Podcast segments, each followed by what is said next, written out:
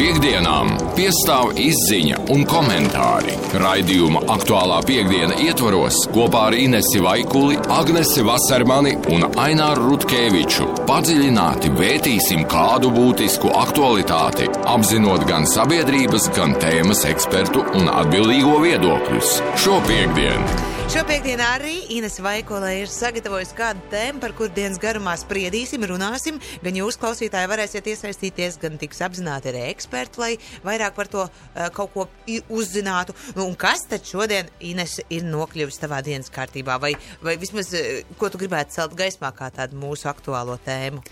Šonadēļ nebija grūti izvēlēties tēmu, jo jau pirmdien. Uh, mūsu ministru prezidents līdzinējais eh, Krišānis Kariņš paziņoja par demisiju. Un, un, kā zināms, viņš ir eh, pat labāk neatkarīgās Latvijas vēsturē otrais ilglaicīgākais ministru prezidents, lai gan šī bija viņa otrā valdība, un tā savukārt bija viena no īsākajām kopumā. Viņš eh, ministra prezidenta amatā stājās vēl 13. saimā 19. gada janvārī, un sācies valdības jaunās valdības veidošanas process prezidents ir paziņojis, ka konsultācijas ar partijām sākas nākamā nedēļa, un pagaidām vienīgā partija, kas ir izvirzījusi savu potenciālo premjeru amata kandidātu, atkal ir jaunā vienotība, un viņi, kā jūs jau zināt un ziņās esat dzirdējuši, izvirzīja labklājības ministru Eviku Siliņu. Bet prezidents jau ir pateicis, ka tas nebūtu nenozīmē, ka šajās konsultācijās nevar izkristalizēties vēl kāds vārds. Ko jūs domājat, kolēģi, par to, kas notiek? Šobrīd esam tikuši pie jauna mēra Rīgā un izskatās arī valdības valdībā būs eh, pārmaiņas. Eh, kādas, Edgar, kāds tev skatījums uz notiekošo? Jā, nu, es ļoti citīgi sakoju visam līdzi, protams, un, nu, lai kas arī būtu tajā valdībā, man patīk vienmēr ir tāda stabila valdība, kas ilgi noturās, jo Man, man nepatīk, ka bieži ministri mainās, un tu jau aizmirsti, kurš nevar bija. Atcerēties, kurš nevar kurš. atcerēties, kurš bija labklājības, kurš ir zemkopības, un, arī cilvēkiem grūti. Viņš sāk sekot tai politikai, ka viņš nevar, nevar atcerēties, kas bija tie pēdējie ministri kaut kādā vienā no ministrijām. Un, Labāk, lai ir tā stabila un lai ilgi, ilgi sēž tajā amatā. Es nu, ne tikai ilgi sēž, varbūt, bet arī, turpinās arī, arī tie iesāktie darbi. Nu, katrs ministrs nāk un izdomā, tas iepriekšējais darīti pilnīgi nepareizi, un es atkal reformēju viņa iesāktās reformas. Jā, un tad visu Zinu, kabinetu atlaiž un no jauna. Nē, tas sāk visu no jauna un pilnīgi nesaprotam. Tā kā, ā, tā bija laba ideja, bet pat labās idejas neturpina, bet vienkārši Jā. saknē iznīcina, jo tā bija konkurenta ideja. Lai nav tā konkurence, manā skatījumā tas, ka cīņas par krēsliem ir absolūti glupas tajā brīdī, kad eh, to dari tikai krēsla dēļ. Bet vai jums nešķiet, ka nu, tāda politiskā šobrīd elite jau ir diezgan ilglaicīga Latvijā, bet pēc rādītājiem, gan ņemot vērā Baltijas valstis, gan šobrīd arī visu Eiropas Savienību, diemžēl atpaliekam un atpaliekam nu jau ar atrāvienu. Un iespējams ir nepieciešams arī pārmaiņas un, un, un kaut kādas jaunas vēsmas. Un zinot to, ka es pati Krišjānu Kariņu atceros kopš 2002. gada, kad strādāju kā saimnes reportieri, un viņš kopā ar jauno laiku un Enāru Repši Eh, ienāca Latvijas politikā, toreiz kā jauns eh, politiķis un attiecīgi sāka vadīt arī jaunā laika frakciju. Tātad 21 gads eh, faktiski tādā no, politiskajā. Jā, un uh, mans jautājums šodien aktuālajā piekdienā būs tāds, kas ir tas, ko jūs sagaidāt no jaunās valdības, uh, redzot arī to, kas šobrīd notiek, tātad, uh, un to, ko divu dienu laikā cilvēki savāc 11 tūkstošu parakstus par to, ka ir nepieciešama kaut kāda valdības iesaista, lai risinātu šos pieaugošos kredītu maksājumus. Un, un Lietuvā un Igaunijā izrādās šī tēma ir risināta diezgan jau um, laicīgi, un, un tur uh, valsts eh, spējusi ir paņemt no komercbankām arī šajā situācijā kaut kādu naudu, kad ir liels peļņas.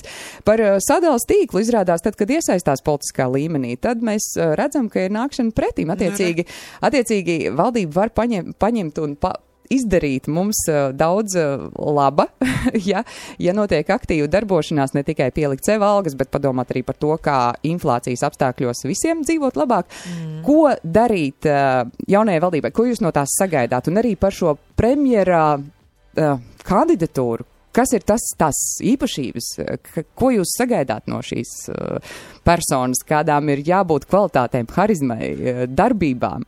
Es personīgi būtu ļoti laimīga. Man nav daudz laika bijis iedziļināties politikā, jo man jāstrādā, bet es būtu ļoti laimīga, ja sakārtot saprotam nodokļu politiku, un es varētu oh, saprast, jā. kas kur ir jādara. Jo man, teiksim, ņemot vērā, ka tur kaut ko tur ar mikro uzņēmumus iznīcinājāt, pārklājot man... autoru atliecībām, un tad tur pašnodarbinātiem tā, ka viss būtu tā skaidri. Nu, piemēram, tagad arī šodien, piemēram, ieskaitīja no krāja konta, ja, uzkrājumu. Viņi forši ieskaita un uzreiz noņem nost e, jau e, nodokli, kas ir jāmaksā par e, nenormālajiem ienākumiem, ja, kaut kādas dažas centus. Par to, ka tu pats sev skaiti naudu, jā. Nu jā, kad es esmu kaut ko uzkrājusi. Uh, bet viņi uzreiz tā kā ieskaita un noņem. Nu, tad būtu man arī skaidrāks, ja es, piemēram, kaut ko nopelnu, ka man arī tur noņem vai, vai kaut kā paskaidro, kas notiek. Nevis man Starp kaut kur citu, ir jāskaita, jāskaita kaut, Valsts kaut ieņēmuma jādara, dienestam kaut- nu pat jādara. izskanēja arī informācija no vadības līmenī, ka eh, būtu jābūt arī paskaidrojumiem vieglajā valodā. Tieši Bet es domāju, ka tas būtu super. Lēnām, tik Tādiem kolosāli. māksliniekiem kā Tieši mēs. tā, Jā. kad tu saņem algu, tu pārskaiti un konkrēti pasaki, ka tur pat varbūt paraugājies. Nu, Multenīti tādi Jā. uztaisa reku naudiņa, Jā. aiziet pie, pie Tā kā Latvijā. Un arī kurš, piemēram, saņem 100 eiro, 30 pārskaitu un konta numurs pat norādīts ar bultiņu, kur man jāskait. Un, tad, Mhm. un arī tādas populārākās summiņas arī norādītas ar, Mm. ar konkrēti norādītu procentiņu. Nu, tā, lai pilnīgi saprotami arī tādam eh, glupeklim, jo tiešām tad, kad, nu, tu varbūt diezgan daudz eh, kaut ko zinājis, bet tad, kad nonāc līdz nodokļiem, tad ir absolūta neskaidrība par to, kur kas kā. Tas ir mans, tas, ko es sagaidu. Jā, tātad, ko jūs sagaidāt eh, no jaunās valdības, kas jums ir apnicis, ko jūs vairs negribat redzēt, piedzīvot? Ā, arī tādas Jā, arī šis eh, par, par to, kas ir, nu, ar ko ir jābeidz, kam jāpieliek punkts, gaidām jūsu balss ziņas, un tad īsti pēc 11. dzirdēsim viedokļus. Super, nu, draugi, 2733, 9933, Vācijā gaidām jūsu audio ziņas, lai Ines var arī iekļaut viņas tādā Jā, skaistā, priecāšos. skaistā materiālā, ko pēc tam varēsim kopīgi klausīties, lepoties un dižoties ar to, ka vispār viedoklis, ja, ja nu kas, tad viedoklis mums ir. Paldies! Paldies! Projektu finansē Mēdīju atbalsta fonds no Latvijas valsts budžeta līdzekļiem. Par raidījumu aktuālā piekdienas saturu atbild akciju sabiedrība Radio SVH. Piektdienām piestāv izziņa un komentāri. Raidījuma aktuālā piekdiena ietvaros kopā ar Inesi Vaikuli, Agnesi Vasarmani un Aināru Rutkeviču padziļināti vērtīsim kādu būtisku aktualitāti, apzinot gan sabiedrības, gan tēmas ekspertu un atbildīgo viedokļus. Projektu finansē Mēdīju atbalsta fonds no Latvijas valsts budžeta līdzekļiem. Par raidījumu aktuālā piekdienas saturu atbild akciju sabiedrība Radio SVH. Šo pirmdienu par vēlmi atkāpties paziņoja premjerministrs Krišjānis Kariņš un nedēļas vidū valdība krita. Tagad sācies jaunas valdības veidošanas process. Nākamnedēļ uz sarunām pie sevis partijas aicinājis arī valsts prezidents Edgars Rinkēvičs. Vaicājām jums, klausītāji, ko sagaidāt no jaunās valdības un kas jums ir apnicis. Lielas paldies par jūsu iesūtītajām atbildēm. Dažas no tām bija rakstiski un ar tām arī sākšu. Pieredze valdībai būtu jāsmeļas no Igauniem, jo viņi ar savu lēnīgo un prātīgo pieeju ir tikuši stipri tālāk un valstiskā struktūra viņiem ir sakārtota stipri labāk nekā mums. Jaunajai valdībai būtu prātīgi jālabo visas karsti sastarptās lietas. Pirmā Latvijas republika izveidoja konkurētspējīgu ekonomiku, šī brīža Latvijas republika atpaliek no normāliem kaimiņiem, atskaitot Krievus un Baltkrievus. Novēlu nākamai valdībai celt dzīves līmeni un attīstīt valsti kārtīgi, pārņemot tikai veiksmīgo kaimiņu pieredzi un virzot valsti tuvāk Ziemeļvalstīm. Bet turpinājumā jūsu iesūtītās audioziņas. Ko es sagaidu no jaunās valdības? Neko jaunu. Priecāšos, ja jaunā valdība lauzīs manu šo viedokli, bet piekritīšu, šķiet, ka Kretus kundze izteicās diezgan manā skatījumā trāpīgi, ka valdība tikai runā par to, kas jādara, un līdz ar to nekas netiek darīts, jo visu laiku ir tikai jārunā un jārunā. Un tā tas arī velkas un velkas. Un notiek kaut kādas uh, varas spēlītas, valdības mainās, diemžēl. aicināt jauno valdību novest līdz galam jau iesāktās reformas un rīkoties tautas labā. Ļoti daudz cilvēku, kurus pazīst, nedodas tieši uz vēlēšanām šī iemesla dēļ, kad viņi netic pārmaiņām. Cilvēki no jaunās valdības sagaida stabilitāti, lai nebūtu pastāvīga cenu un nodokļu paaugstināšana, lai likvidētu monopolu uzņēmumu patvaļu, banku negausību. Protams, nepieciešams paaugstināt minimālo algu, un galvenais, lai būtu sajūta, ka mūsu valstī ir drošība par savu nākotni, lai nebūtu cilvēkiem, jauniem cilvēkiem sevišķi, jādodas prom no Latvijas, tāpēc ka šeit nav iespējams strādāt, saņemt normālu algu, lai nebūtu jādomā par to, kur sūtīt bērnus, kurā skolā vai bērngārzos. Tas arī būtu galvenais, kas būtu nepieciešams no mūsu valdības. Kas man ir apnicis kā nodokļu maksātājam vai uzņēmējam pastāvošā sistēma, bet tas jau nenozīmē, ka mainīsies valdība un mainīsies sistēma. Grūti teikt. Man rodas tāda ilūzija, ka viņiem, es pat teiktu, 40% ieguldījums darbam aiziet intrigu vērpšanai. Koalīcijas es tik dzirdu, es tik dzirdu opozīcijas. Nepārtrauktās kaut kādas savstarpējās negatīvās miedarbības. Jūs padomājat, cik tas noņem no simtprocentīga darba. Ja vienkārši visi ietu pildīt savu darbu, nu labi, ir tās koalīcijas, opozīcijas vajadzīgas, viņas visas ātri noslēgtu. Prioritāte ir darbs tiešais. Nevis seriāli taisīt. Es domāju, ka cilvēki sagaida no jaunās valdības reālus darbus, nevis uh, sarunas par darāmajiem darbiem, kas mums ir iestrēgušas jau kādu laiku, jo mēs tikai runājam, bet neko tā īsti arī nedaram. Sveiki, man sauc Jānis. Nu, stipri apnicis ir tas, ka tiek lobētas lielo kompāniju intereses, banku intereses, uzņēmēju, lielo uzņēmēju intereses Latvijā visi likumi un viss tiek pakārtots, lai, lai lielais bizness notiktos. Bet, uh, ļoti maz tiek domāts par iedzīvotājiem, iedzīvotāju maciņiem un uh, kā uzlabot dzīves kvalitāti. Nu, konkrēti, kaut kādas dažas lietas, ko es vēlētos sagaidīt, ir, es uzskatu, ka katram latvietim pienākās mājoklis un uh, varētu atbrīvot uh, no nekustamā īpašuma nodokļa vismaz pirmajam uh, nekustamajam īpašumam, kā arī lielāku valsts atbalstu uh, īpašumu un mājokļu iegādēs. Tāpat arī elektrības tarifi, obligātā iepirkuma komponenti, visas šīs schēmas, tās arī varētu izbeigt un atgriezties pie iepriekšējās kārtības elektroenerģijas tarifu ziņā. Paldies! Sveiki, te Guntis!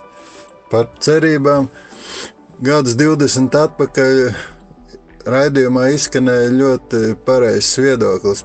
Jautājums bija, vai ir pasaulē kāda valdība, kura runātu taisnību, nemalotu un nezaktu.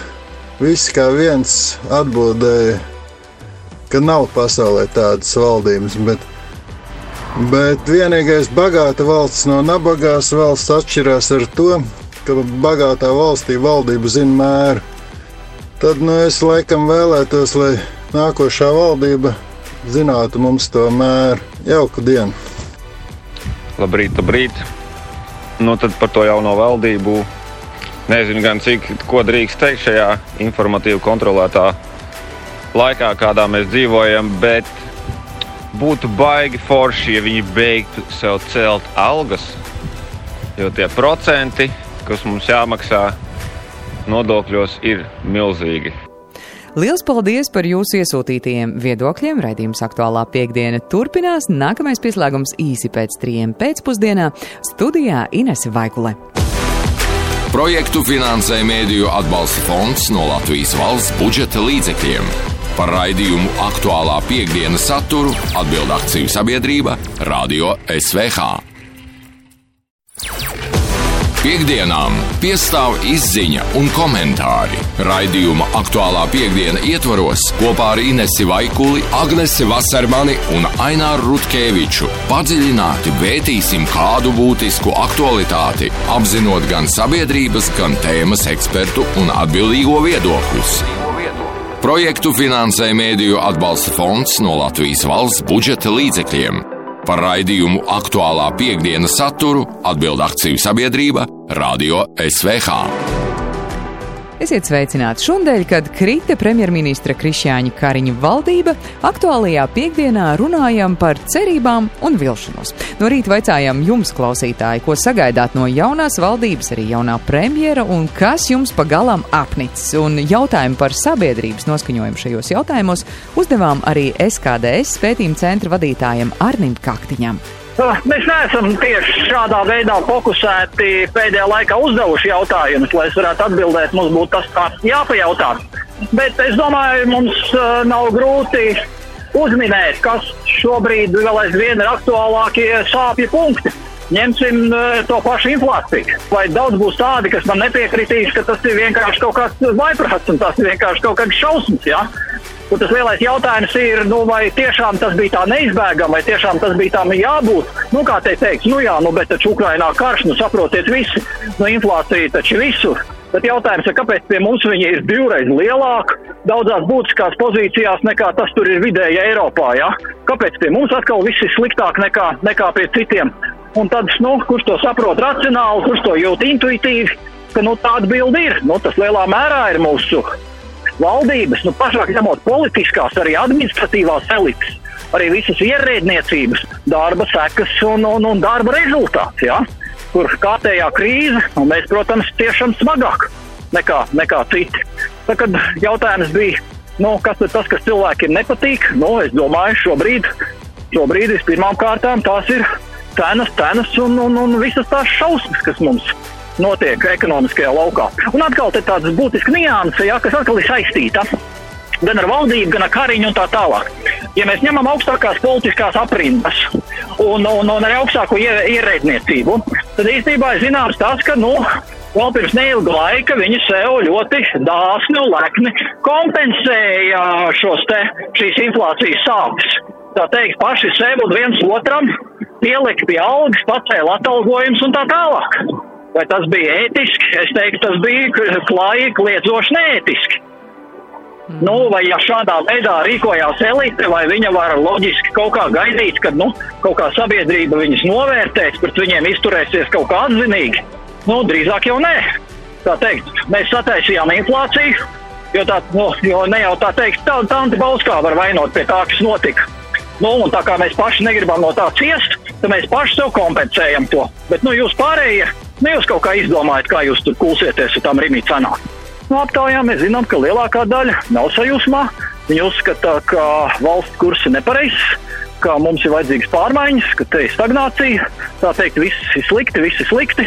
Un, kā mēs zinām, diemžēl, diemžēl tas lielā mērā sakrīt arī ar visādiem oficiālās statistikas datiem, kas, no, ja es pareizi saprotu, no tā, ko es lasu publiskajā telpā, tad šobrīd jau šķiet nav iespējams atrast nevienu rādītāju, kur Latvija būtu labākā situācijā kā mūsu kaimiņi Lietuvieši, Igauni, kuriem mums patīk salīdzināties. Nu, ja vienīgi alkohola patēriņa ziņā uz vienu cilvēku. Es domāju, ka, ja gadījumā nu, tieši vienotībai izdodas sadiegt jauno koalīciju. Ja vienotības pārstāvis atkal ir premjerministrs, tas nozīmē, ka nu, tur ne tikai ir teikt, tas formālais amats, bet arī tas ir kā simboliska figūra. Tad, protams, lielais jautājums ir, kas sekos mēnesi, diviem, trim, pusgadu, nu, jau var tā teikt, iepjārot tēmu, ka, nu, nu ko jūs gribat, nu, ļaujiet jaunajiem cilvēkiem strādāt. Nu, nu, tomēr tas nav tas pats, kas vecais. Ja? Bet tie var būt tikai īstermiņa efekti un salīdzinoši, domāju, ļoti īstermiņa efekti, kad sabiedrība dod kaut kādu nelielu uzticības kredītu.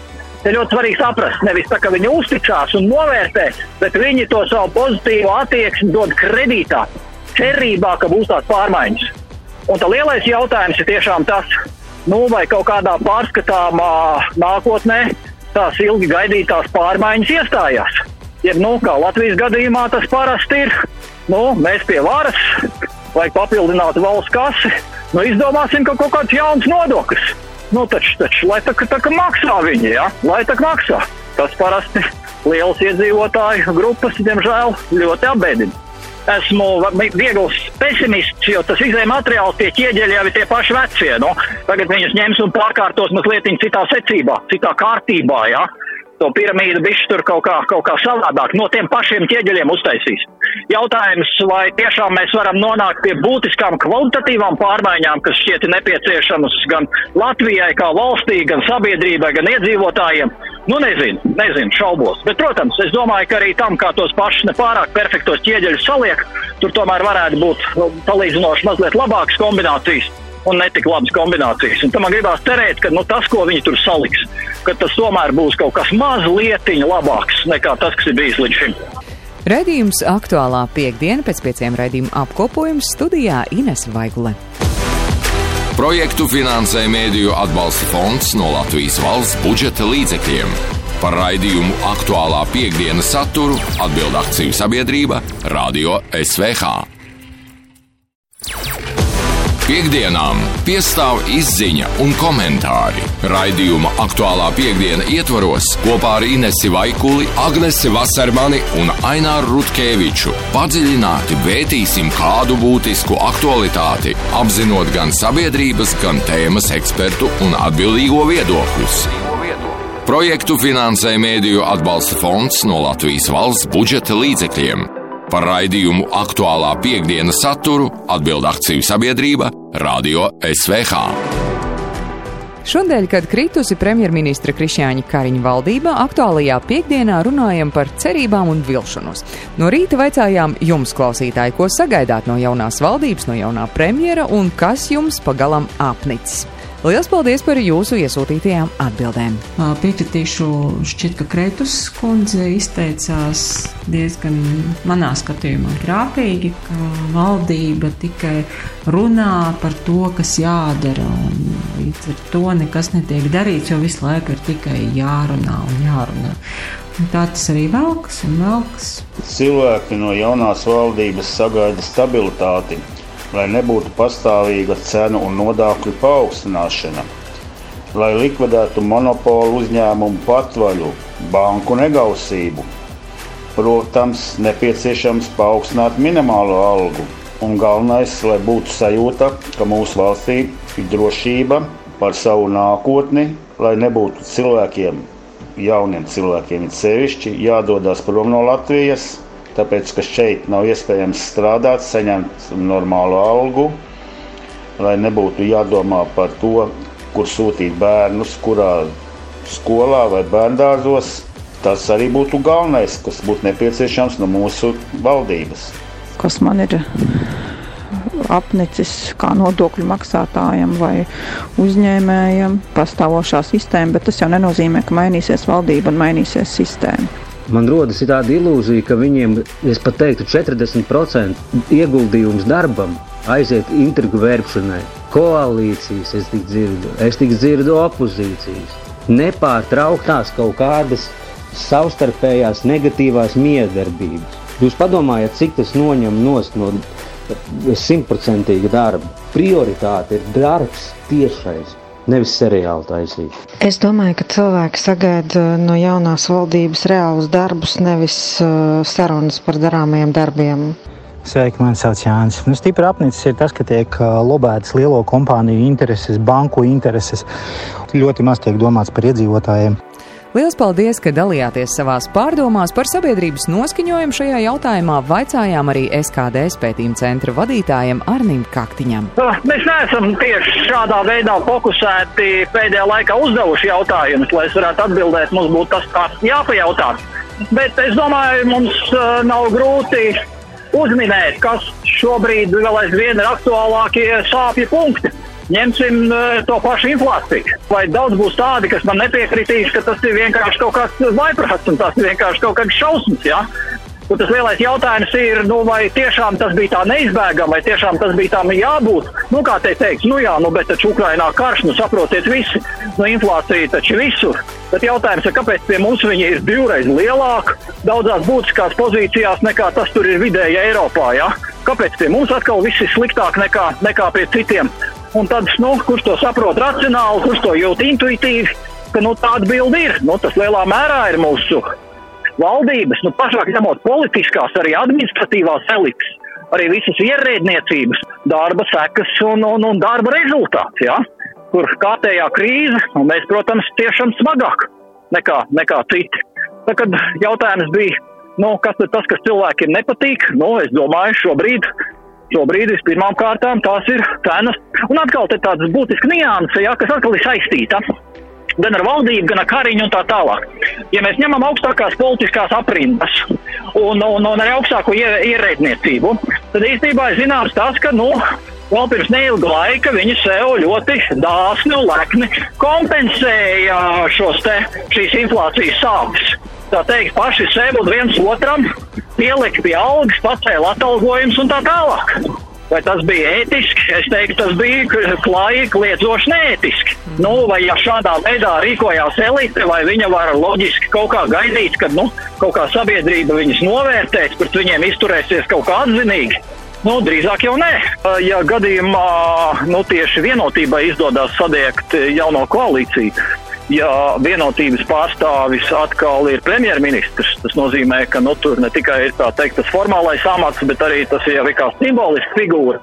Tad, protams, lielais jautājums ir, kas sekos? Mēnesi, diviem, trījiem, pusgadu, nu jau var tā teikt, iepjārot tēmu, ka, nu, nu ko jūs gribat, nu ļaujiet jaunajiem cilvēkiem strādāt. Nu, nu tomēr tas nav tas pats, kas vecais. Ja? Bet tie var būt tikai īstermiņa efekti un salīdzinoši, domāju, ļoti īstermiņa efekti, kad sabiedrība dod kaut kādu nelielu uzticības kredītu. Te ļoti svarīgi saprast, nevis tā, ka viņi uzticās un novērtē, bet viņi to savu pozitīvo attieksmi dod kredītā, cerībā, ka būs tās pārmaiņas. Un tā lielais jautājums ir tiešām tas, nu, vai kaut kādā pārskatāmā nākotnē tās ilgi gaidītās pārmaiņas iestājās. Jaunās valdības veidošanas process vēl pašā sākumā. Nākamnedēļ partijas uz sarunām aicinājis valsts prezidents Edgars Rinkēvičs. Tas bija raidījums aktuālā piekdiena. Paldies, ka iesaistījāties studijā Inese Vaigulē. Projektu finansē Mēdīju atbalsta fonds no Latvijas valsts budžeta līdzekļiem. Par raidījumu aktuālā piekdienas saturu atbild akciju sabiedrība Radio SVH.